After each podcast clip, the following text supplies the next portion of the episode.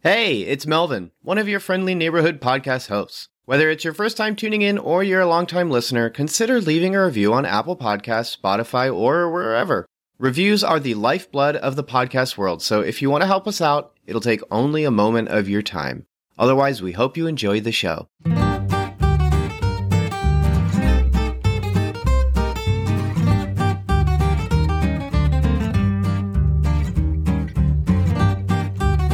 So, so Dan and I were going to talk about a D C thing, but then Marvel just had to get in front of the line, just budge in the way and drop the Thor Love and Thunder teaser trailer, I guess hours? No, thir- like thirty minutes ago, forty minutes ago?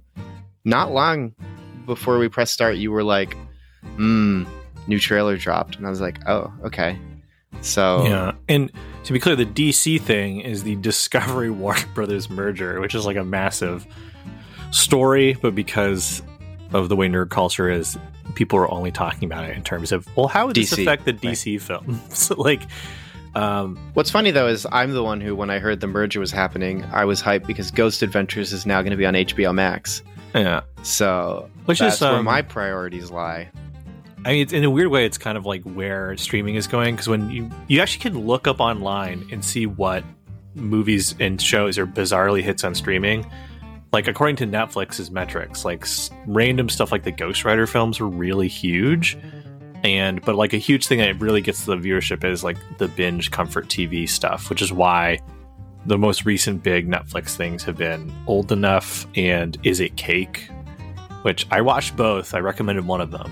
It wasn't Is It Cake, because that's one of the worst like game show reality shows I've ever seen in my life. I saw two episodes of Old Enough. It was very, very sweet. It's it so very nice, cute, and it's so it's it's simultaneously tense but heartwarming in a way that's like really hard to pull off effectively. And I think t- in twenty twenty, you recommended The Floor Is Lava, and another season of that is coming out. Well, you didn't recommend it, but you told me about it. Um, oh yeah, because uh, I, I don't know if I'd full on recommend that show.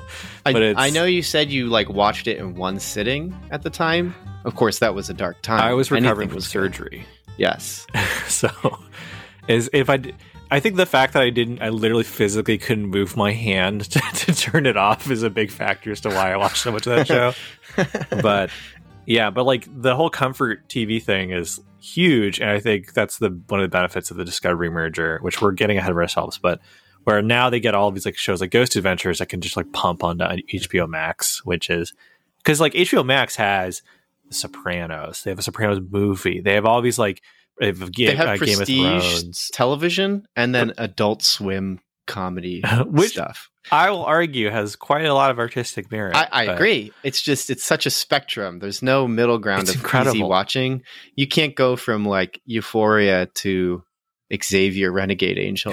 It's like, I'm going to watch a Ghibli film, and then I'm going to watch some bizarre Adult Swim show that was canceled for six episodes because it's just a nightmare to look at.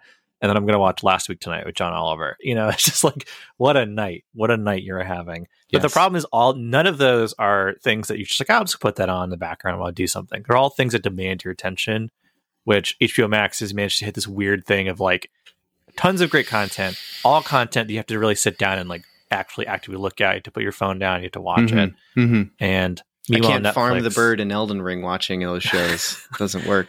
Yeah, that's their topical reference for the for the week to show they were hip and boy, have I played a lot of Elden Ring.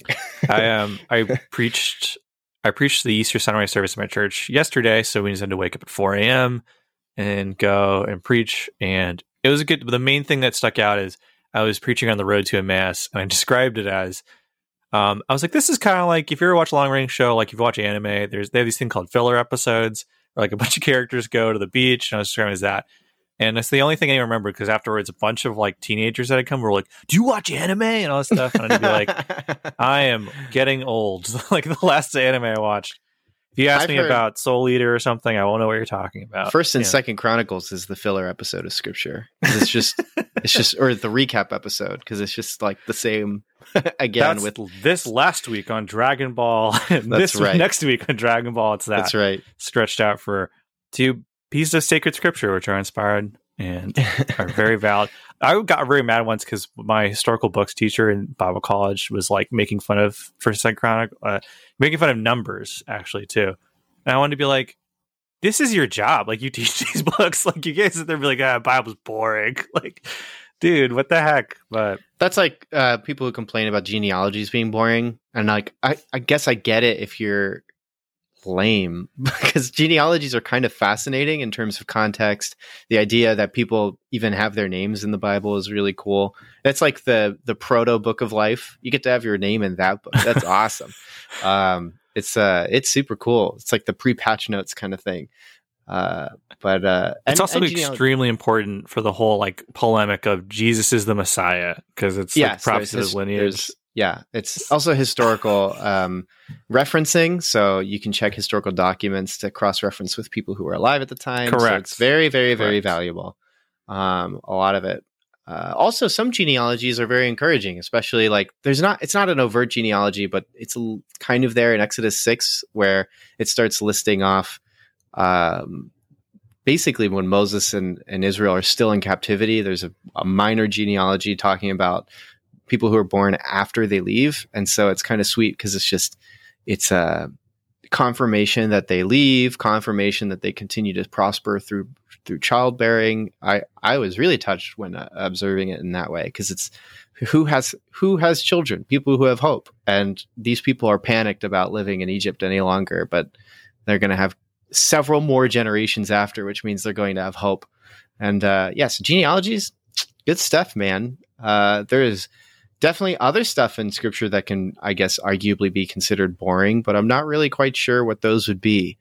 Uh, I, I'm trying now. Now I almost like, should we just pivot this episode to what's a boring part of scripture? Like, I'm trying to think. I don't Imagine know. The I, nightmare if we were like, nope, this part is boring. like, uh, and what is it? And you know what? That would be interesting. Is there anything wrong with a part of scripture being boring, or would that inherently mean something for something to be boring? Like, that could be kind of cool, because boring well, isn't like, bad. All of boring... scripture is boring to someone. Like people who, like, for example, don't believe it's the inspired word of God. Like, I can see why you think the Bible is boring, because it doesn't touch you in that way. But or... like a positive read, like how there's a part of scripture that can be sad, but that's not a criticism. That's like a, a characteristic of the passage. Like, that could be interesting. Anyways, anyways, this is not a two guys talking about Christian topics and Christian Twitter. This is just a movie podcast where we talk about movies and also are Christian. So let's... Right. Uh, Did you know there's a lot of Mormons on Twitter? I, I have heard in our chat group that that is a thing. Uh, and that they... Did they target? Did they target sin of doctrine? No, Twitter? They didn't. Okay. Actually, they're very nice. The I'm Mormons sure interacted with, but I'm sure just, they're nicer than just, most. It was just people moment that I realized Twitter. Like every group has a group on Twitter. So there's like a Jehovah's Witness Twitter. There is uh, Islam is a huge presence on Twitter. Yes, and it's just like interesting that like there's all these like little pockets of worlds with, because like I'm not super. I'm not deep, like engraved into Christian Twitter via our Twitter account, but I, I'll see the remnants. So I'll see people going like, it's really a shame that like Christian Twitter has been so horrible this week. And I'm like, I didn't see anything. What are you guys talking about? But like, there's all this infighting between people who are only popular within these groups and they're feuding. And I'm like, well, well, there is a presidential thing going on with the S B C. So like that probably well, feeds a lot. That's of the... one thing. Like, that's a big deal. I could like, I understand people are upset about that, but I'm like, literally it's like one Christian Twitter account is upset at another Christian Twitter account. I was like, I guess that's one way to spend time before the end of the world. And, you know, you go see Jesus in heaven or whatever, but I don't know. It's weird. But uh, before we talk about the Warner Bros. Discovery merger, there's a one minute, thirty second Thor teaser trailer. And you wanted us to talk about what we think will be in it before. Yeah, well, we like, what have you heard? Like, anything oh. non-spoilery, but like, what is what is kind of to be expected? So non-spoilery. I mean, I, uh, well, first... here's the things I know. Let me let me start with that, because okay. like I know less than you, and you can kind of cross-reference and correct or or put up those bumpers, the geek bumpers for me. But I I've heard that Thor: Love and Thunder is going to be the transition to Natalie Portman's character being the Thor character, um, which has interesting uh, prospects for Chris Hemsworth, who probably is tired of playing in the Disney machine. He probably wants to move on and do other things. I know um, Chris, uh, the other Chris, the one who was Captain America. What's his last name? Evans. Evans. Chris Evans. years ago said, I really want my contract to end. So um, he, uh, I'm sure a lot of people in that machine are ready to go do independent projects and stuff like that. So it kind of makes sense that uh, they might pivot that way. I've also heard that Love and Thunder will have um, a more uh, uh, a prominent, overt L G B T Q plus character, uh, which I'm sure will upset a fair amount of, well, I, a select collection of our audience. Um, and uh, someday we will get into that topic when it becomes relevant to a discussion. But I don't know if that's going to be relevant now, unless the trailer is just a minute and a half of two men kissing. But I don't know. We have to watch it first. Bold move from Taika Waititi.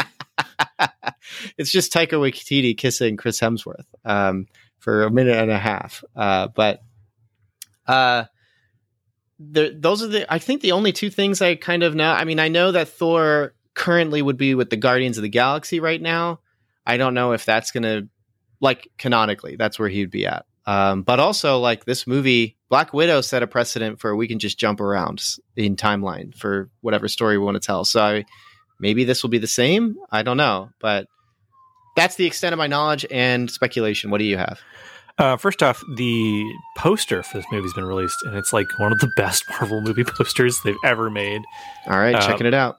Partially because it doesn't look this, because they're doing this thing where like every poster is like the same collection of just faces staring over like a background. You know what I'm talking about? It's like Spider-Man, like the new Spider-Man movie is like one of the biggest comic book films of all time, but the posters are just awful. Like, and this is like a multi-billion dollar company where these movies regularly make a billion dollars. I don't oh, this, know, like this poster is dope. Yeah, it's awesome. But uh, so there's been a lot of speculation about Chris Hemsworth's future. He has made lots of comments stating that he actually is totally fine sticking around for Thor. The one okay. issue is that the physical demands of the role are pretty significant because he has to be jacked and ripped all the time.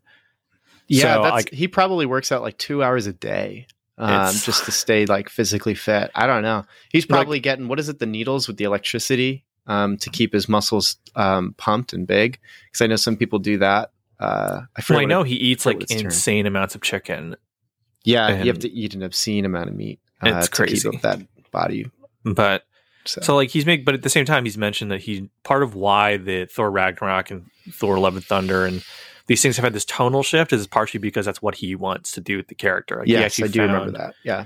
Um, the earlier, more regal Thor to be kind of like dull to play. Boring. So, which is fair because it's not the most dynamic, interesting character, I think. But um, in terms of, so I don't like, there is definitely the way they got Natalie Portman back into the role is by promising her that they do the Lady Thor thing from the comics, which first off is a thing in the comics. So I, I just, before everyone starts jumping on the bandwagon of like, this is a Disney thing, this is a thing in the comics. It's also just cool. Who cares if it's a Disney thing? You got three These Thor movies up, on their own and people. two of them are bad. So like, I, why would you want to, like, the batting average for Thor as a guy has not been very good. Yeah. I mean, so let's move on. Brief aside, I definitely think we're in a time where comic book fans are just really spoiled. Like, I was reading another discussion because, again, to preemptively get into the Warner Bros. Discovery thing, like the feature of Batman is a big thing.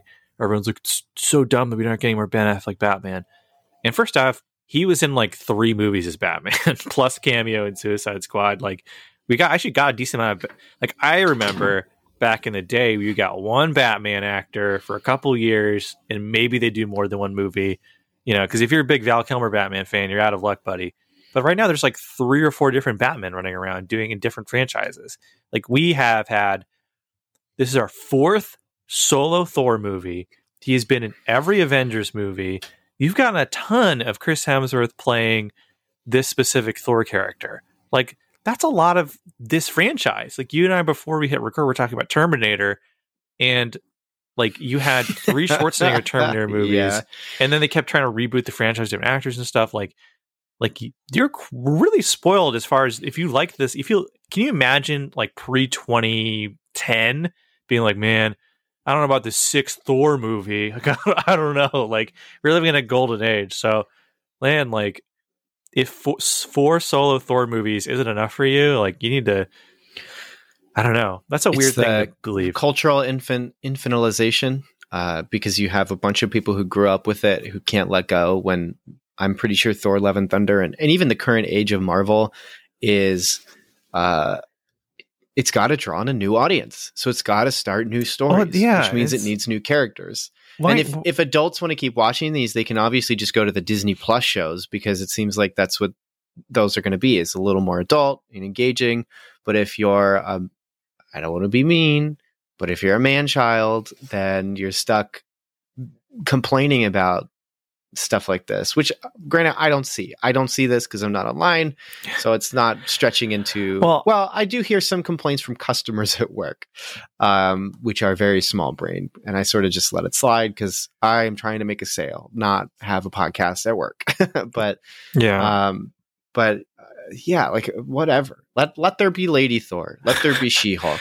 I don't know. These things are cool. I will, I will just say bring that. back Daredevil. Put him in everything. That's yeah. all I care about. There's a. Uh, I won't get into Daredevil stuff right now, but um, I will. This is anecdotal, but my, the the friend of mine that is the most upset about these sorts of things, like he didn't like the girl Hawkeye thing or whatever, Kate Bishop, and it's just like, oh, just she, she was a full cool character. But I, I was like, that's a thing from like the Matt Fraction Hawkeye run. That's like a really celebrated, beloved thing, and it's like he hasn't read comics since the eighties, you know. And and so like I will say that there's some people. There are some people who, in general, have not liked the way Marvel and most comic books have been going the past like ten to twenty years because it's quote unquote getting more woke or whatever. But at the same time, like there's someone give me a definition for woke. I don't know what it well, means. like not to I get into just that. don't know. Not to just grab that, hug that cactus full on and just let. But yeah, like some of these people are not people who read comics, and they they're more talking about the cultural artifice of certain characters. Which, to an extent, I think there's something really valid about that, because some comics are just bad, and some comic book writers take characters in, in directions I don't like, and that sort of thing. But like the Lady Thor character in the comics has an actually has a really interesting, um, like I want to call it a plot like device, but there's I'm not going to spoil it because it might be a thing in the movie. But like the Lady it's Thor character cool. in the comics actually has a really interesting angle on it. So. Uh, but yeah, so that's definitely a thing. That's how they got Natalie Portman to come back. Because do you think these comic book people complain that there hasn't been a Robin and a Batman movie for years? Like, some do. Some do really they... are upset that their lack of Robin. And actually, as um, Patrick Willems points out in a recent video essay he right. did, yes. Robin is really important to the character of Batman. Oh yeah, that's something, something like what I I think Robin adds such a well, not just Robin, but the. Rogues, not Rogues Gallery. What's the reverse the Rogues family. Gallery? The Bat Family adds so much more dynamic to Bruce Wayne, to the Batman, um, that you're just not getting. It's probably why, like, partially why the Batman as a movie, it just feels both samey and also not samey because it's Detective Batman, which we haven't gotten, but because it's still just. It's like you joked about in the episode, Batman learning to become a symbol. Like, okay, I've seen that before. Great. Um, right. And even the third Robin sticks around to say, you can't let any symbol die that you've made. So Robin needs to stay alive. Like, but that's more interesting because it would be Batman going, I can't let another teenager run around fighting crime because they're going to die. Like, that's so cool. It, it gives you so much more to do with Batman because. Yes. You can like actually the Titan. One of the things I like about the Titan show, which is man, is out a mixed bag of a show, but they actually take in the opposite direction where Batman is kind of sad, pathetic because he like needs Robin around not as like a redemptive thing, but he's just so lonely and broken and unable to function on his own that he like he. There's a really sad moment where he talks to Dick Grayson and because a recent Robin has um well Jason Todd I think it was Jason, Jason Todd has died. And so he's talking to Dick Grayson. And he's like, and there's a sad moment. He's like, do you, do you want to be Robin again? And it's like really sad because it's just this moment where like Batman's really broken and lost everything. But in most iterations, Robin is, is Batman's character arc. Like he le- learns to become a loving father, become the parent he never had. It's really nice. And it also just gives him someone to talk to. Yes. In like a really like real natural way, because he gets to be fully be Batman, who is quote unquote his real self, to someone else who both understands what he's going through, but it also like it brings out other aspects of him versus like just Batman alone on rooftops staring at Gotham, which some people like that. I enjoy that. Like I like the character of Batman, but I, do, I need both. Yeah, I need, need and I balance. Also like in to, to come to Love and Thunder. It's like, uh, or not even love, just Love and Thunder, but like changing the gender of a character or changing even the skin color of a character. Uh, it permits new storytelling. Uh, it it's cool. Like, we've had over a decade of this stuff, and it's basically been the same movie anyway, just with a different set of underwear on the outside of their leotard. So, like, why not just give me, yeah, change change up the change up the entire dynamic, make it make it fun. If you can change right. genres with Thor, where one and two are so serious, and then the third one's just a comedy movie, then I don't mind if you're changing the gender or skin color of these characters. And That's it's not totally even changing fine. The gender, because Lady Thor is a separate character from Thor, you know? So it's like... Correct, right. It, it would be one thing if it's to recast it, like, in the middle of the movie, just Kate Beckinsale's Thor now. Like, okay, like, that'd be a little weird. But, like, I, yeah. Um, I know that Christian Bale is playing Gore the God Butcher, which is a huge get for an actor. Like, I think it's awesome that he's in it. Uh, Gore the God Butcher has a it has a is a great villain. Um, in the comics, his sword comes from Null, I believe, who is like the sort of the god of the symbiotes and stuff. Which there was some speculation they would tie that in because of stuff with like Venom and, and No Way Home, but I don't, it doesn't look like that's the case. Who knows? They could prove me wrong. But um, and I know that Val- Valkyrie's in it. I heard Lady Sif is coming back to the movie. And of course, all the Guardians characters, where we left them off, are just with Thor. So there's a, this might be sort of like a pseudo between movie between this and the next Guardians of the Galaxy thing, which I believe is the Christmas special they're making. Um, and they're because they're currently they're also currently filming Guardians of the Galaxy Volume three, yes, which is slated to be the end of that franchise to some extent. So this also might be a connective tissue between those movies. Uh, so I think they'll, my guess is there'll be funny banter between Thor and Star-Lord. You will get glimpses of the plot. You will see Gore the God Butcher. Possibly he might get some big vanity shot. Um, I think you'll see Jane Foster become Lady Thor. Like, I could see that either being the big stinger that they leave it on, or it just like there'll be brief glimpses of it. So let nerds just like think about it and, and, and, um, and speculate. So all those clickbait blocks would be like, what is the implication of this? Are there going to be two Thors? And there'll be the YouTube videos of the red circles all over it or whatever. But that's my that's my speculation. Now that so we're guess, twenty-five minutes into this episode, so I guess we should watch, watch the, uh... the trailer. Hey there, it's your friendly neighborhood call to action. Just checking in on you. Hope you're doing all right. I'm just stopping by to say, you know, if you enjoy the show, you can always subscribe and write a review for Cinematic Doctrine. There's iTunes, Podchaser, basically anywhere you listen. You can give us a shout out with a thumbs up, five stars, gripping positivity. Or if you hate the show, you can say that too. Wait, what? What are you saying? Why are you saying that? Well, I'm not going to tell them what to do, Ted. They're free to do what they want. Our analytics say we got a lot of listeners in the U S, and you know they love their freedoms. And you're also free to check out our Twitter. Very active there. We host polls, memes. There's also the Cinematic Doctrine Facebook group called Cinematic Doctrine Facebook Group. If you want to join, just answer the questions, read the rules, and tell them the podcast sent you. Also, you should check out our website. Some really cool stuff there. Editorials, written reviews for movies we haven't had time to cover. Always check out cinematic doctrine dot com when you get the chance. Oh, uh, Ted also told me I shouldn't forget to mention the Patreon. Something about you can support us or something? Wait, Ted, I thought this was like a hobby thing. You want me to... to expand Cinematic Doctrine, you know right, this already. Right, right, right, yeah, I, I forgot. I'm the one who put all this together. Yeah, Cinematic Doctrine has a Patreon. For as little as three dollars a month, you can gain access to early uncut episodes of the podcast. Oh, and did I mention, you get to tell us what to do. That's right. Each month you get to vote on a movie we discuss on the show. Anyways, I gotta run. So, I'll see you guys later.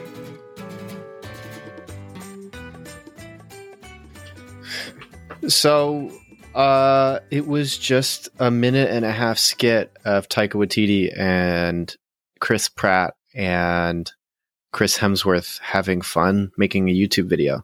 That's what this trailer was. There wasn't... I, I don't know. Uh, what what did what did you think? What what? Uh, it's definitely a teaser, you know. Yeah, uh, didn't really get anything from it. Um, there's a couple big shots that show things like we see the first look at Russell Crowe as Zeus, which is cool. Mm-hmm. Um, we get to see a little bit of the dynamic between Thor and the Guardians. Uh, you get to see that Lady Valkyrie. Uh, no, sorry. Uh, Tessa Thompson's character is kind of like the leader of New Asgard and Earth, and there's some sort of political tension there.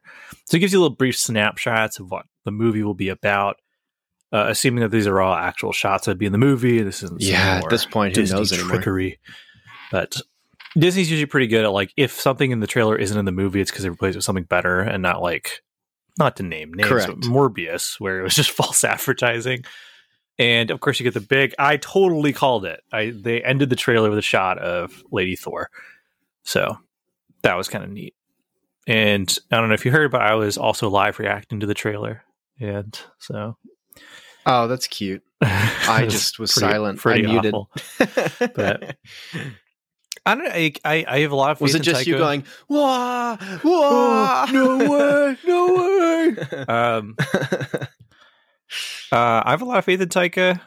You know, he's the reason that Natalie Portman was willing to come back. Um, he's the reason that the Thor franchise is now seen as like a kind of a bankable, dependable franchise. And he's the reason there's going to be four of these. Like, no other character has gotten this many solo projects out of the M C U as far as I can tell. So, um, I, yeah, I'm, I'm pretty, I'm pretty excited for it as a movie. Mm-hmm.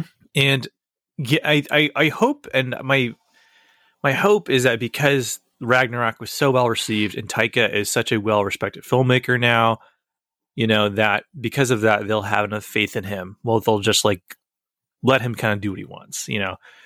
Um, right now, I haven't watched it. Like, Our Flag Means Death is getting a lot of critical acclaim on H B O Max. I don't know anything about the show. Or haven't seen it. I just know it's about pirates. But you know, he, I, and, but after this and Jojo Rabbit, like I think, well, I hope that they'd be willing to just be like, okay, Taika, what is it you want to do? And he probably picks on something totally insane, and they're like, okay, fine, whatever. That's what I hope happened. Um, there's that one shot in the trailer that's from the comics. I just briefly, while we were paused, I looked it up. Um, that's like part of Gore the God Butcher's like rampage. So Gore the God Butcher, his whole thing is he in the comics he kills like god characters because he has some gripe against deities. Like I, I think it was because something tragic happened to him, and whatever god he worshipped didn't save him, and so because he goes through the Marvel universe killing the various god characters, uh, hence why he would have a beef with uh, Thor. Thor. But also, I think he's, my assumption, and this isn't like spoiler or thing, but I think he's going to either try to or manage to kill Zeus, which is part of the stunt casting of putting a huge actor in the movie to play a smaller yes. character. But yes, uh, that's my assumption, and I think that'd be cool. I think that'd be a cool character to have it running around the Marvel universe as a guy who's killing all the deity god characters. But is he going to? Um, unless he's a, unless he's a one and done villain, kind of like you know Kurt Russell is Odin or something. What's uh who's um flip what a Kurt Kurt Russell's Odin? You mean Kurt Russell's uh Daddy Pratt? Ego, sorry, uh, ego. ego. The, um, the what is uh though? What was I um? Kang is Kang rumored to be in this? I don't think he is. Um, he's going to be Ant-Man three. Ant-Man three, hilarious. And I, I'm assuming he's going to be in the second season of Loki. And I think I heard Kang is also in. Doctor Strange is gonna be in Doctor Strange. Who isn't? Who isn't gonna be in Doctor yeah, Strange? That's right. Everyone's been rumored to be in Doctor Strange. Deadpool's rumored to be in Doctor Strange. Um, uh, Charles Xavier is gonna be in Doctor Strange. Anson Mount is surprising just a whole Black Bolt from the Inhumans T V show in Doctor Strange. Tom Cruise is rumored to be in Doctor Strange. It's just everyone and everyone and everything is rumored to be in there. Bring back Icarus. I want a guy who can fly around and shoot lasers from his eyes. That's all I want in the Marvel universe. That's the, like, every now and then I'm like, oh, that was a cool character because he has cool powers, well, but that's they it. Might, they might bring in Squadron Supreme at some point, which is literally just their version of the Justice League, so. Yeah. So like just, Hyperion has all of Superman's powers. I just want people who can yell and scream and shoot lasers from their eyes at the same time. That is just such a cool visual. It's all I care about. Eternals, two hours and forty minutes of boring, but the laser eyes, mm, got me. Yeah, that's Kevin cool. Feige, if you're listening, just hire Henry Cavill to play Hyperion. That's right. Make him make him look sad all the time. uh, yeah. So I mean, I'm I'm looking forward to the movie. Just, I, I wish there's more to talk about in the trailer, but there's never more to talk about in trailer reactions. They're the, the we we have just stooped to the lowest rung of YouTube and, and podcasting, where it's uh. Well, I like uh, to think we brought a little more to the table then. Whoa, whoa, whoa! I I like soy products, but I do not want a soy face. I do not want to. Whoa! You're like, just Lady like, you have... Thor? Question mark? Question mark? Question mark? Oh man!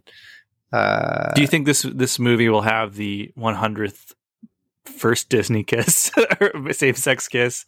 Are we gonna have our annual first ever queer representation in a Marvel movie or um, Disney thing? I like to imagine it's been Disney, six months since they've announced a new queer character the, the first time. So I like to imagine Disney is like um, Michael Scott when he's dating Pam's mom, and he's like, "I'm just going to date her even harder," and that's that's Disney with um, uh, L G B T Q characters. Well, I'm just going to put them in even harder. No, we'll have two characters in the background holding hands. You know, oh my gosh. Couples. And we won't cut the thirty-second clip when we show it in the Middle East. There is, what is it, six lines of dialogue in uh, Fantastic Beasts three. It's like it was like thirty seconds of footage that they that they removed for Russia and China. And I was like, you guys made such a huge, you know, fuss about, oh man, Dumbledore's Grind- secret, Grind- Dumbledore and Grindelwald. We're doing it, and then it's apparently so easy that it's like thirty seconds of editing completely removes it from the movie. Wow, big step forward for Warner Brothers. Speaking of Warner Brothers. Yeah. Oh, the reason we're not baby. talking about Fantastic Beasts three is because nobody wants to talk about Fantastic Beasts three. And also Melvin hasn't seen the other two, so. I just want to watch the other two so we could just sort of dog on them. But, like, I also don't. Like, that's a lot of time to invest just to talk about movies everyone kind of already knows aren't very good. So it's like. Ooh, okay, it's whatever. Incredible. It is incredible. There's a new Harry Potter. Like, okay, it's a spinoff, but it's in the Harry Potter franchise movie, and no one's talking about it. The only conversations was the brief kerfuffle over the fact that there's censorship, and then now everyone's going, "Oh, that was bad," and that's it. There's no, no one's talking about it. It's incredible that one of the biggest franchises in the world is just completely like flaming out in front of our very eyes. You can't eyes. do prequels, man. You can never, like, this is the third set of prequels that are not received well. You had Star Wars, then you had uh, The Hobbit, and now you have Fantastic Beasts, and it's just, man, you can't do it. You well, the Star Wars prequels have like retroactively prequels. gotten a lot of love, but I see what you're saying. It's well, just, I I know, I yeah. and and I like Star Wars three. I liked it then. I like it now, but like, it's still, it it just doesn't work, and like. I, I probably it's because the prequels have something to enjoy, whereas the Hobbit prequels, I just I I, I struggle to to find out what it is to enjoy about those. They're too long, and they're just not exciting. Should have not, like Guillermo del Toro just make one movie. I know, it's just ridiculous. Yeah. Um, but we have uh, a D C. We we we didn't really have much to talk at length about this uh, Warner Brothers Discovery merger, other than hey, it's pretty cool, and H B O Max needs content, so like well, this is perfect for that. Um, putting some Discovery content on there. Um, what what is it though that um, Disney has part? It, oh, National Geographic. That's who they have, because that makes that makes H B O Max a much stronger competitor to Disney Plus. Does it make it a competitor to Netflix? I don't know. I know that H B O Max, I mean, I know Netflix is looking at H B O Max and Disney Plus um, as competitors, but Netflix is still such a, Netflix has such a, is such a monster of a, of a tech company in, in the streaming world. Paired alongside, like, I never see them, I don't know, doing what the other streaming services are doing, whereas H B O Max looks like they're not going to even try imitating Netflix. They're just going to do the Disney Plus system, but by themselves, if that makes any sense. And it seems like this acquisition of Discovery is that, whereas Netflix almost just, they don't need to buy anybody out. They just, they've already destroyed Hollywood, taken over, and now they're yeah, well, doing their own thing. Warner Brothers, yeah, isn't acquiring Discovery. They're merging. And actually a lot of, a lot of the people working at Warner Brothers now are no longer working there. Mm-hmm. As is often the case of mergers. They're just getting... Um, replaced, or their jobs are redundant, especially um, with D C, because boy does D C need a lot of work. So yeah, branch. so the big The big story coming out so far, and this a lot of this comes from an article put up at Variety, which is that um, the new head, the guy who's coming in and as leader post-Discovery, he's very quickly looked at the books, I'm assuming, and realized that for some reason, D C E U, the D C franchise, isn't just absolutely just running Hollywood. Um, you know, there's been a lot of talk about this sort of subject, the whole Marvel versus D C thing, which I think if you're actually invested in some sort of like rivalry between the two, um, I'm glad you're listening to this during like lunch period in eighth grade, but it, it is, it, it is weird. Like it is weird when you think about it, where you have, on the one hand, you have the most famous comic book characters, superheroes of all time. You have Superman, you have Batman, you have the Joker, you have Wonder Woman. And meanwhile, you had Marvel, who without their big characters, like the closest thing that was a big character was Hulk, who they couldn't even use in solo films because of uh, deal with Universal Studios. They made the biggest franchise just with, with basically like, ever. D-grade characters with yeah. with like just unknown Ant-Man, people, Guardians and now the they're huge. Yeah, it's insane. Black Widow, Hawkeye, you know, Captain America is pretty well known, and Thor is kind of well known, and then you had Hulk for team-up movies, you know. So what they did, what they accomplished was huge, and the takeaway from a lot of Hollywood was shared universe slash mar- like brand recognition. And so, um, not to get into the failures of the D C film franchise, but at a bottom line, wasn't as big a hit as Marvel was, and now there's this sort of this weird disarray within the company. And so the new guy is coming in, and according to Variety, his big thing is D C needs to do two things. First, there needs to be a, quote, synergy between products. Like there needs to be synergy between the productions. Also, he's pointing to smaller products, like uh, smaller productions like the Joker film and the Peacemaker T V show as examples of how to take lower level characters and making them like franchise like successful. And so he wants to simultaneously achieve the level of brand recognition that Marvel does, while um, conversely, he wants projects like Joker and Peacemaker, or how you can expand and capitalize on the brand recognition. So he wants to build D C's brand, because that's one thing that Disney's done that D C has not. People Correct. Will just see a Marvel movie. Right. Doesn't matter who's in it. Morbius like, is testament to this. Morbius, yes. Morbius is, you know, managed to just even get just a taste of the Marvel brand, and so people saw it just because of that. Uh, horribly backfired on them, but still, like when something like Morbius can become part of the cultural conversation, while movies featuring like characters Superman, like Superman, and Batman, or even like when you look at something like Birds of Prey. Right, like, okay, that, that movie didn't have Batman in it, but it is directly tied to the Batman franchise. Joker makes non-speaking cameos in it. It featured a ton of A-list actors. Like that, like the, when these types of movies can't be successful, regardless of the quality of the film, like because like people can talk about like movies are good, like to an extent whether a movie is good or bad does matter. But like the initial big weekend box office, the initial like right, this is the first Suicide Squad movie. What needs you know, to happen is that it makes a lot of money for two weeks.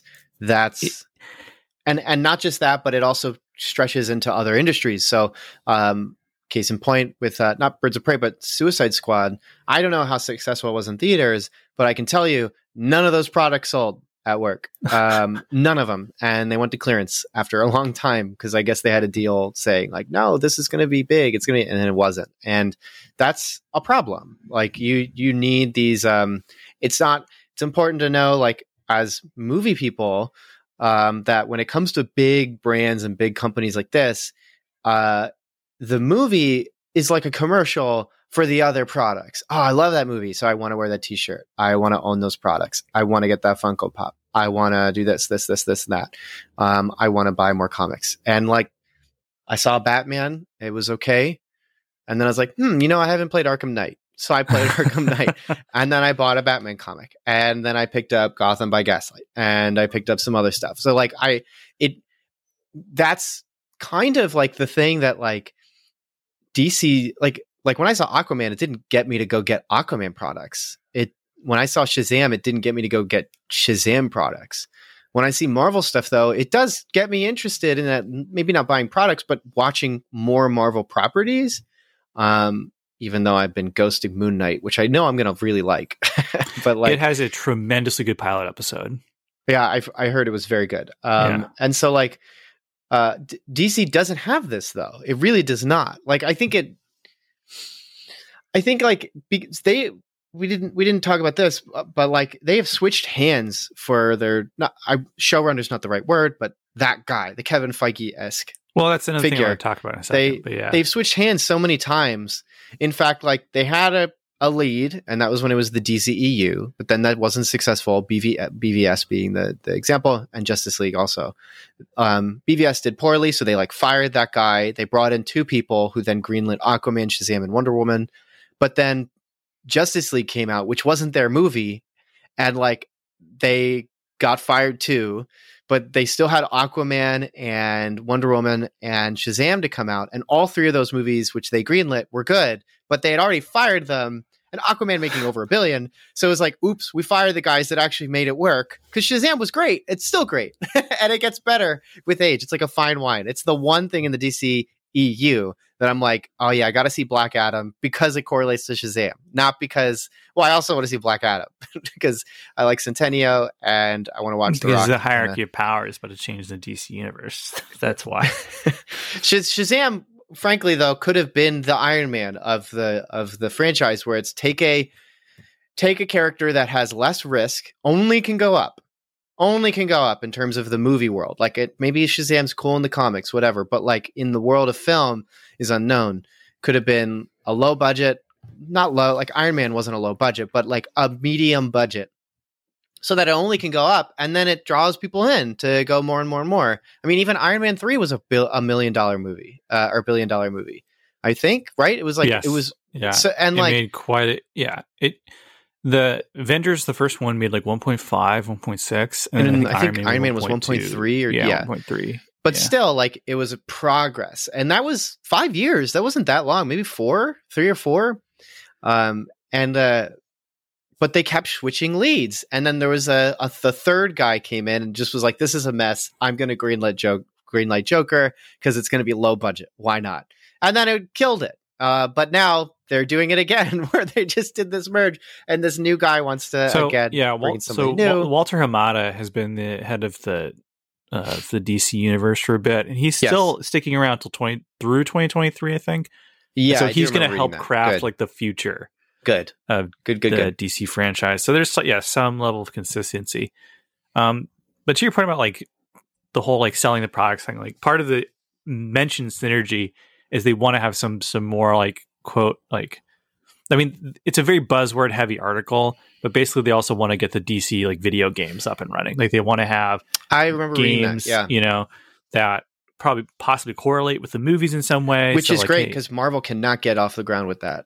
I heard the Guardians game is good, but then I also yeah. heard they talk way too much, so I really don't want to yeah. play it. And so memes, jokes about the terrible Avengers Square Enix game that everyone yeah. hates, but yeah, like so.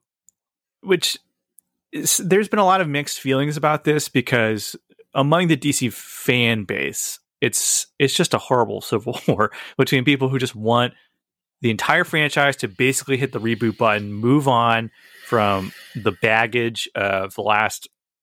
the Snyder Cut. The Snyder, whole Snyder yes. universe, which even if you like the Snyder stuff, when you're talking about simplifying, also cost cutting is something that was mentioned as a goal where you can't spend six hundred million dollars in a movie that makes eight, like, that doesn't like even like make back a quarter of that budget. You know what I mean? Like, if you're going for brand synergy, having two separate universes running isn't the answer. Like you can't have a Snyderverse running on H B O Max and then have Batman movies in theaters. Plus you have television shows. Plus you have the regular D C E U running at the same time. Can you imagine being the grandparent buying the Batman toy for their kid in Christmas? And it's like, I didn't want the Rob Pattinson. I wanted the Ben Affleck. I wanted the Michael ah! Keaton Batman. That's right. That'd be just uh, ridiculous. Oh my gosh, Batman we haven't even talked Gotham. About Ezra Miller. So like the future well, of that. That's, that's, that's a whole other thing. that That's at the end, but... Stick around. But like one of the mentioned issues that this person has is like... The Don't D C... hold your breath, guys. We'll talk about Ezra Miller wow. soon. Ooh. The, when you think about it, it's, it's wild that like they haven't been able to get like really Superman off the ground as a character. Yeah, like they're so like... I like Superman. It's a cool idea. I love the Superman only as a character. The only Superman that seems to get off the ground is evil Superman, which the reason it works in Justice League is because it's momentary. So it's a total like surprise. You're like, well, not a surprise, but like it's it's brief and it introduces risk. And so it becomes quite cool. But like a whole movie built around that would be weird. And like that seems to be what Snyder wants to do, but that's because Snyder's edgy and also doesn't understand humans. So like, oh, wouldn't it be cool if... No, I don't think so. And Give I'll, me some I'll, All-Star. All-Star Superman would be so good. But I'll mention that Superman and Lois on television is great. I've heard it's great. So. Yeah, I need to... I've been... That has been on my watch list for a long time. Is it finally... Is the full season finally on H B O Max? Because I know there was like I, a yes, half and half I believe thing. So, yeah. Okay. Then, then I'm definitely doing that. Um, Yeah, like, I- again, like, regardless of how you feel, because I have so much of the conversation for this stuff, for whatever reason, gets really emotionally charged. Again, baseline, like, no matter how you feel about these movies, remember how you feel about the decisions they made. The fact that, like, we aren't on our fourth Superman movie since Man of Steel came out ten years ago is crazy. It's ridiculous. Like, just think about that for a second. Like, why... Why are we not on to like Superman training up a, a successor or something? And for the record, um, make sure I get his name correct here, because uh, I don't want to. Uh, Ta-Nehisi Coates uh, has oh, just yes. turned in his Superman draft uh, because there's apparently possibly more than one Superman project in the works right now. I believe I'm not sure if this is the Michael B. Jordan Superman project that's been rumored and talked about so much, but like if this is part of the whole like okay, we need to just we need to simplify the universe. We need things to be connected. Um, things need to be simple so that people understand what's going on. Yeah, give me give me a Superman. Even if it's not Clark Kent, give me a Superman that's running around. And all this is in the shadow of two things happening at the same time. The first is there is a Flash movie coming out that is rebooting the, the entire franchise. And I'm not getting into the Ezra Miller thing too hardcore because it's rumored that there might be some mental illness stuff going on there. Correct. But yeah. One, don't want to make fun of him. It's just more. Yeah, it's uh, unfortunate. We'll wait for more that, information to come out before making definitive statements. But poor Warner Brothers, they just can't seem to get a hold of which actors to to or to not have. They simultaneously hired both Johnny Depp and Amber Heard at the same time for two separate franchises. I know. Because they decided to split the difference, I guess. And, you know, Barry Koenig just got arrested for public intoxina- intoxication. Um, now, Ezra Miller is in their two big franchises and just went on a rampage across Hawaii, allegedly. And it's just, but, but the point in that movie, we're replacing, Ben, like, Michael Keaton Batman is supposed to be the Batman of the universe, setting up the Batgirl movie. Uh, Supergirl is going to be now the the Kryptonian representative, so to speak. And so how is all this going to play into that? While they also have Shazam two, Aquaman two, mm-hmm. and Black mm-hmm. Adam all coming out already made in this universe. And so if you're going to simplify the entire franchise, what are you going to do? Are you just going to play off any future changes based on like, well, okay, because of Flashpoint, this actor's here now or something, you know? It, but... I don't know. It's it's such a weird situation to be in where clearly there's gold in them hills. Like I can see the Discovery Warner Brothers people just staring at this giant hill and like, there's gold in there somewhere. We just got to make it work. I don't know why this hasn't worked so far.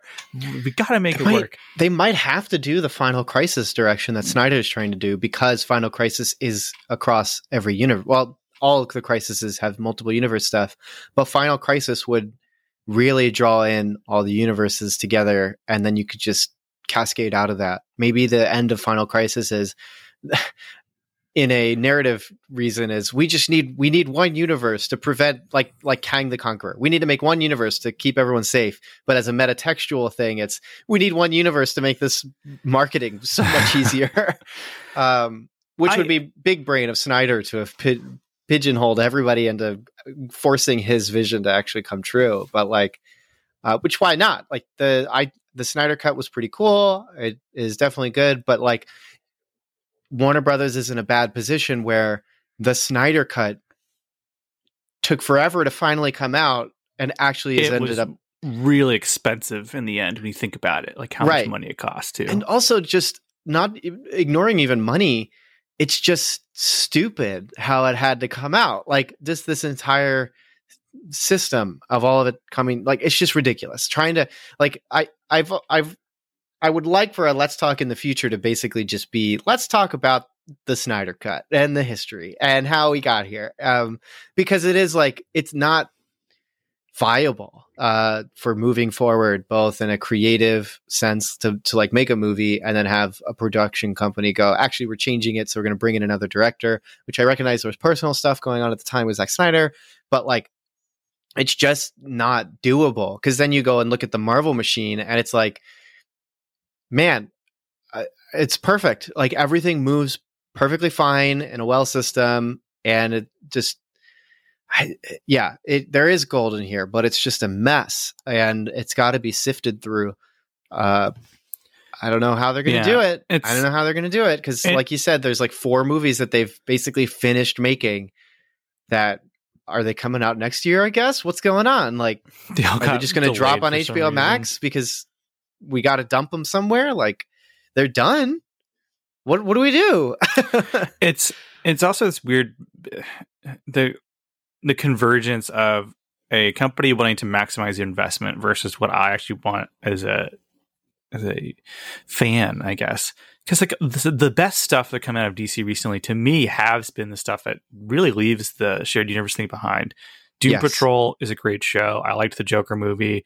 I clearly liked the Batman movie more than you did. And I mean, the Batman was a hit. Like it, right. it just crossed yeah. seven hundred fifty million dollars worldwide, which, given the circumstance, given the fact it's right now on H B O Max for you to watch, is pretty impressive, you know.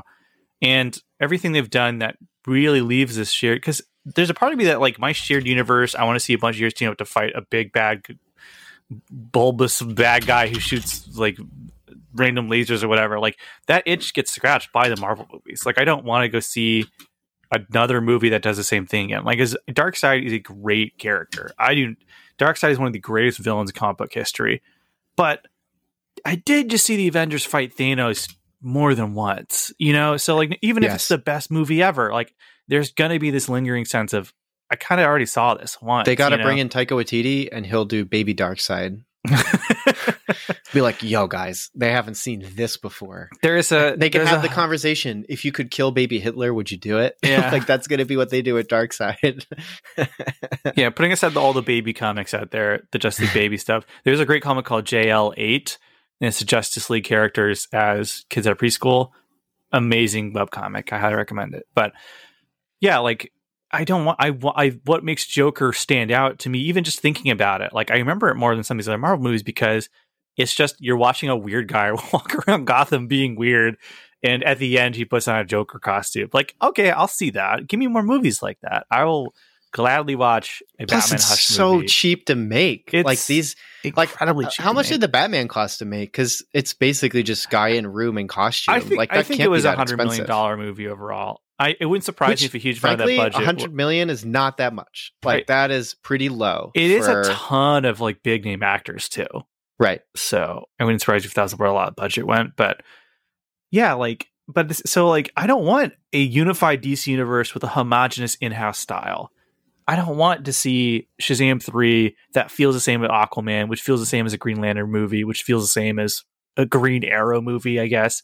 You know, like I like the fact that you could go, whether or not you like all these movies, it is nice that the Suicide Squad and Birds of Prey feel different from Batman versus Superman, which feels different from the Wonder Woman movies, which feel like, at least it feels like I'm seeing different movies made by Correct. different filmmakers. Yeah. You know, I've said this before, like after watching Morbius, man, I don't like the Snyder D C films, but those felt like Zack Snyder movies. Right. You know, right. and I don't want some, a group of suits at Warner Brothers being like, well, we're kind of trying to achieve a level of brand synergy here. And how, people should know what they're getting into when they see a D C movie, you know, like, I don't want that. Like, I don't, I don't want Doom Patrol to get canceled because, or I don't, and I don't want them to rein in James Gunn on another season of Peacemaker if one exists, because, you know, well, they're saying a lot of potty mouth words and yeah, that's not really what we're about here at D C Comics anymore.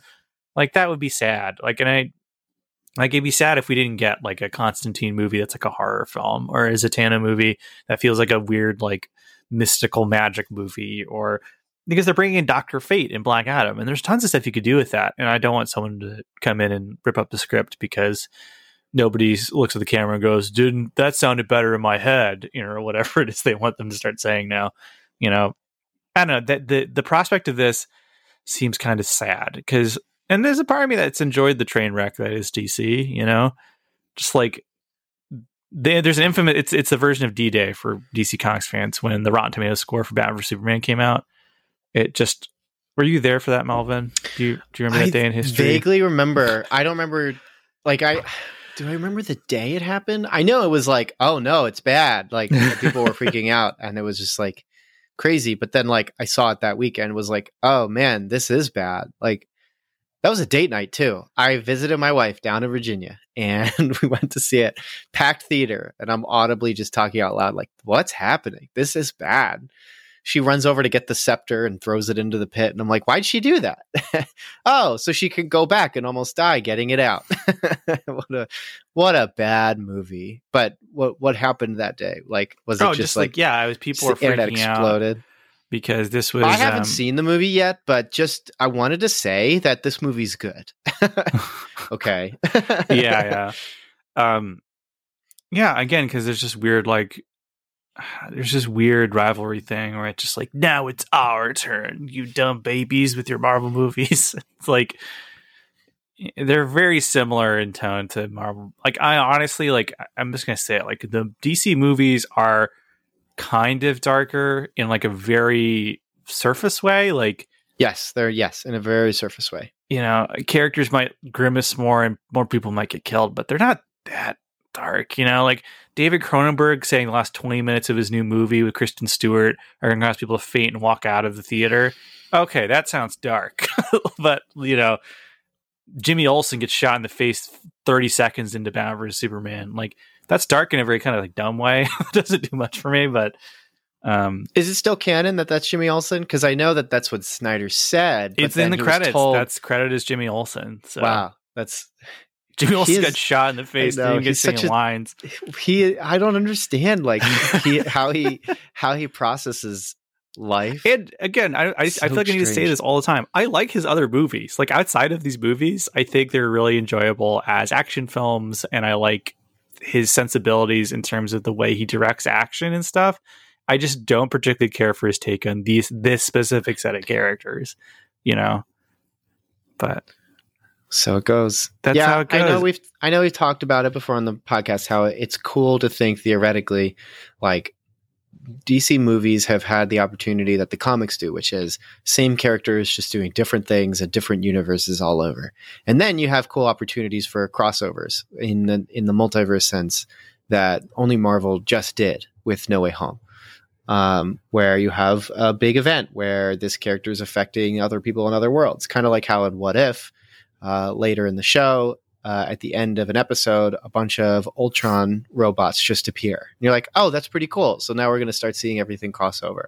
Because then you could just be watching the Batman four or something, and something happens where he gets warped into another world. And I don't know, like, that sounds terrible as I'm describing it. But like, or but like, you could someone gets shot that. with an arrow, and it's Green Arrow because he needs Batman's help.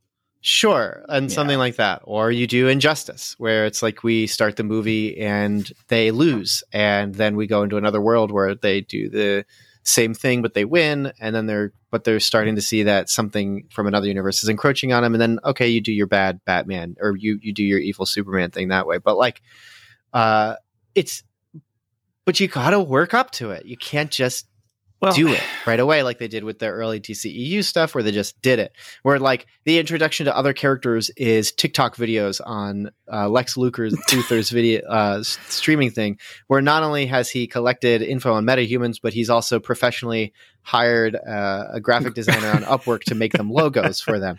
Like, it's just it's very nice it's, of him. Yeah. Yeah. Isn't that cute? Uh, I hate these people, but also let me give them some fashion tips. Like, it's just, as he has his bald head, I don't know. It's just ridiculous. But um, I, if they want to make it work, they have to do it at a slower pace, or just make consistently good movies, which, hey, they've kind of done that over the last few yeah, uh, I mean... years. Uh, in fact, all, they're the movies that are winning Oscars, and Marvel isn't, like, and so there's precedent to that. But like, um, even so, it's just, I mean, even Suicide Squad, the first one has an Oscar to its name. Isn't that ridiculous? Ugh, Oscar for like what, so makeup or something? Makeup for Killer Croc, which I don't understand, but whatever. Um, insane. It's just insane. Uh, Oscar nominated. I, I, I wish Oscar they just winner. Showed a picture of Harley Quinn with just like her white face, like Oscar for makeup. Like, I could they even include her because she was also digitally enhanced in the sense that uh, Margot Robbie was given an outfit, but then someone in editing said they need to make that skimpier, so they literally C G I'd her shorts to be shorter. But that can you Oscar nominate that? Like, I don't think so. Uh, I don't think that's how it works. So but, many reasons I don't like that movie. What a disaster. That doesn't make the top fifty reasons, but it's a, a reason. But yeah, the I, fact that a movie can have fifty reasons you don't like it, though, that is a success. I mean, achievement unlocked. Yeah. um, no one's going to listen to me for this, but like I, I know because the goal, again, it's the brand. They want to establish the brand where the brand sells. It doesn't matter what characters are in the movie. Doesn't matter if they're making a, uh, you know, the Atom yes. or a Plastic Man yeah. movie. People will see it because it's D C on it. But I think, like, I am, I personally, as someone who's seen way too many of these stupid movies, I what I would be interested in is something similar to talking about where, like, yeah, give me three just Batman movies, like Batman doing Batman stuff. And then at the end, another D C character, be it Green Arrow or someone that fits the tone, shows up because they just need Batman's help solving a case because he's a detective. And you have these like little subtle connections where characters will occasionally pop in and out of each other's movies. And maybe after ten or fifteen of these things, you have some big team up movie because you've built up to it and everyone knows these characters. Everyone's excited. Right. Because I'm tired of the world ending in a movie. I give me a movie where the Question seeks out Batman because someone's been murdered. And then later they have to consult Doctor Fate because it turns out, or John Constantine, because it turns out the murderer has a supernatural, like maybe even sort of horror element to it. Oh, like the guy from Invincible. Um, what's his name? The demon who does, yes, uh, he's the who noir is, detective. Who is a mixture of John Constantine and yes. um, Etrigan the demon. But yeah, yeah, like give me something like that. You can have there, you can have your darker tone. You can be more mature because the fact it's a murder mystery automatically means it's different than Ant-Man shrinking up and down or whatever. And then like, but then you have like a natural team up that makes sense and it makes sense why the characters are interacting and you can have some fun character stuff where someone, people keep trying to make Batman be more emotional or you have a wisecracker hanging out with Batman there, boom, instant comedy, magic, you know, whatever. Like, and then maybe there's some breadcrumbs there that lead to a bigger team up movie because the, the evil behind what has happened might be some nefarious force because it's actually Vandal Savage or whatever, you know, that's what I want. Like, I'm tired of people just show show up through portals to fight now. You know, that's because that's all you need. If I want Vulture in the movie, okay, sure, he just shows up. Like, who cares if there's a big yeah. sense or not? You know, that's I don't want that. But I'm worried that's what the bean counters are looking at. Going to go, oh, those Disney folks, they're making quite a bit of coin just shoving characters into movies, and even Sony's getting in on it. So you know, it's our turn. I think but, um, I don't know if people are. Because I know when Civil War, Captain America Civil War came out, some people were, uh, I guess, rightfully disappointed in comparison to Winter Soldier. But, like, some people didn't like it because of the recreation of Zemo's character. But, like, I always liked that the ending is just people fighting because of basically deep personal reasons that Iron Man's like, yeah, well, he killed my parents. Like, I'm going to kill him. Like, that's great. Like, that adds tension, that gives depth to a character that moves forward with that character as well. It's also in character because uh, Tony Stark has consistently had parent problems forever. I mean, Iron Man two is a seriously flawed film that I quite enjoy because they do a fair amount of like just wild card stuff in that film. I feel like for Tony Stark as a character, um, but it takes a long time to build characters.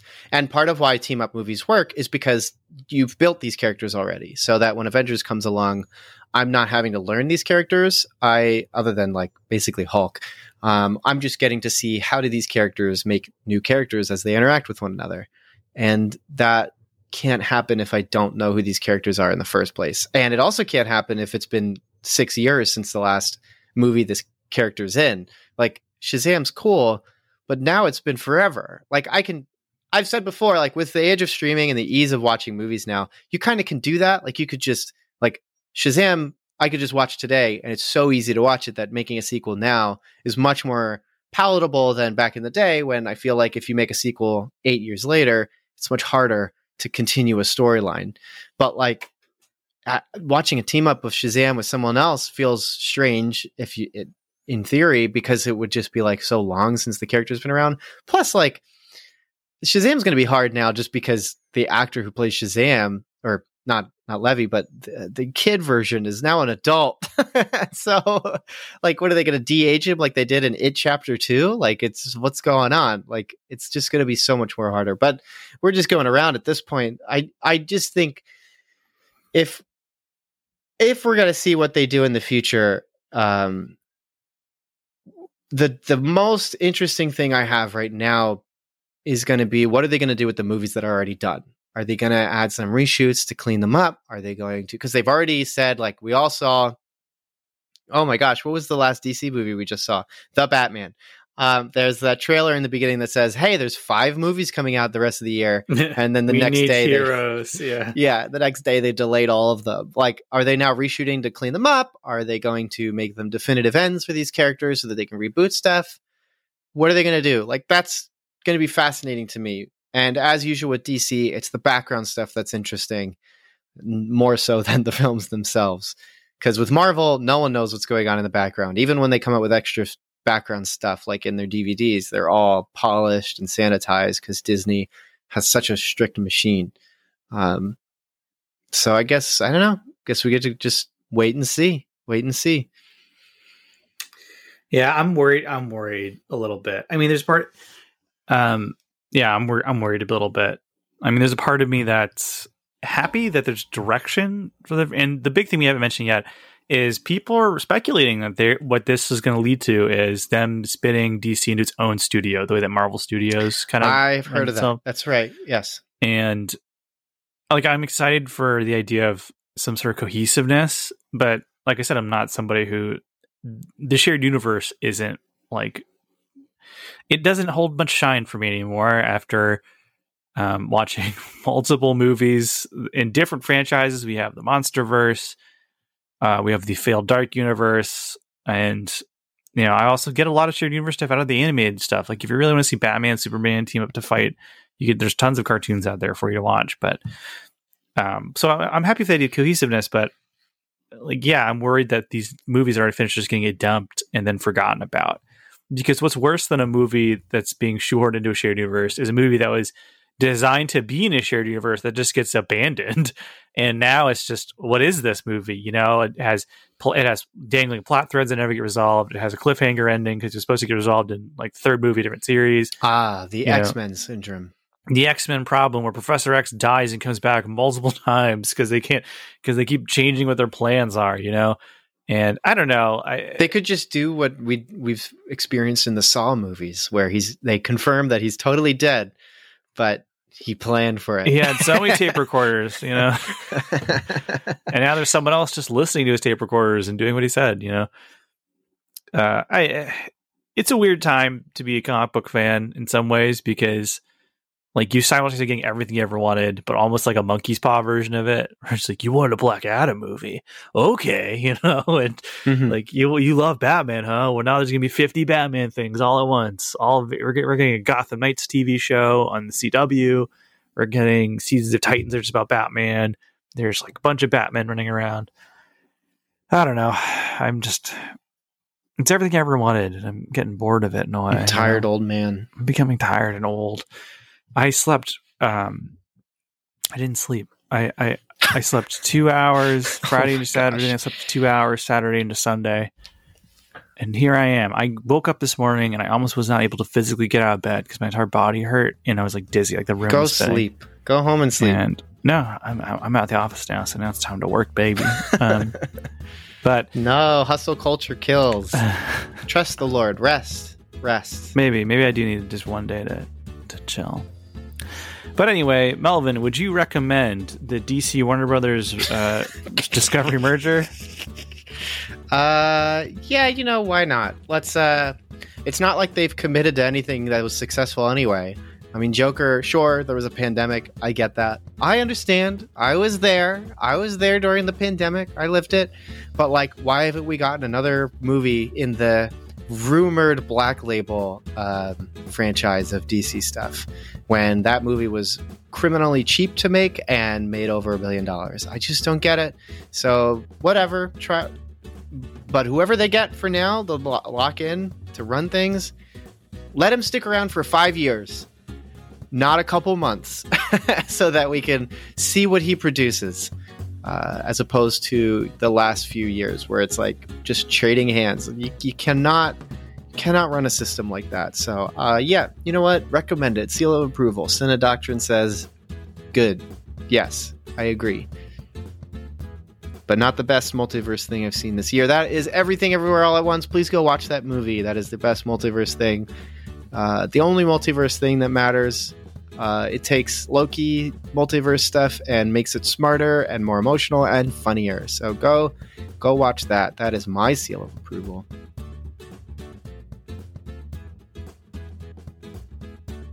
Thanks so much for checking out this episode of Cinematic Doctrine. If you enjoyed this episode, consider leaving a review and subscribing to the podcast. And as mentioned before, Cinematic Doctrine has a Patreon. For as little as three dollars a month, you're opted into a once-a-month movie poll where you decide a movie we discuss on the podcast. There are other unique benefits that come with supporting the podcast, so be sure to check that out at patreon.com forward slash cinematic doctrine. A special shout-out to those who support at the Art House Theater tier on Patreon. Thank you so much, Mom, Dad, Melanie, Shirleyan, and Thomas. You guys are the best, and your continued monetary support is greatly appreciated. Until next time, stay cool. Want some Cinematic Doctrine swag? You're in luck! We've got three inch Cinematic Doctrine logo stickers exclusive for Patreon supporters. Perfect for your travel mug or laptop. Head over to patreon.com forward slash cinematic doctrine, link in the show notes, and choose the independent theater tier. Doing so will net you other perks too. But let's be real, the podcast stickers are the coolest perk. So get yourself some podcast stickers by supporting on Patreon.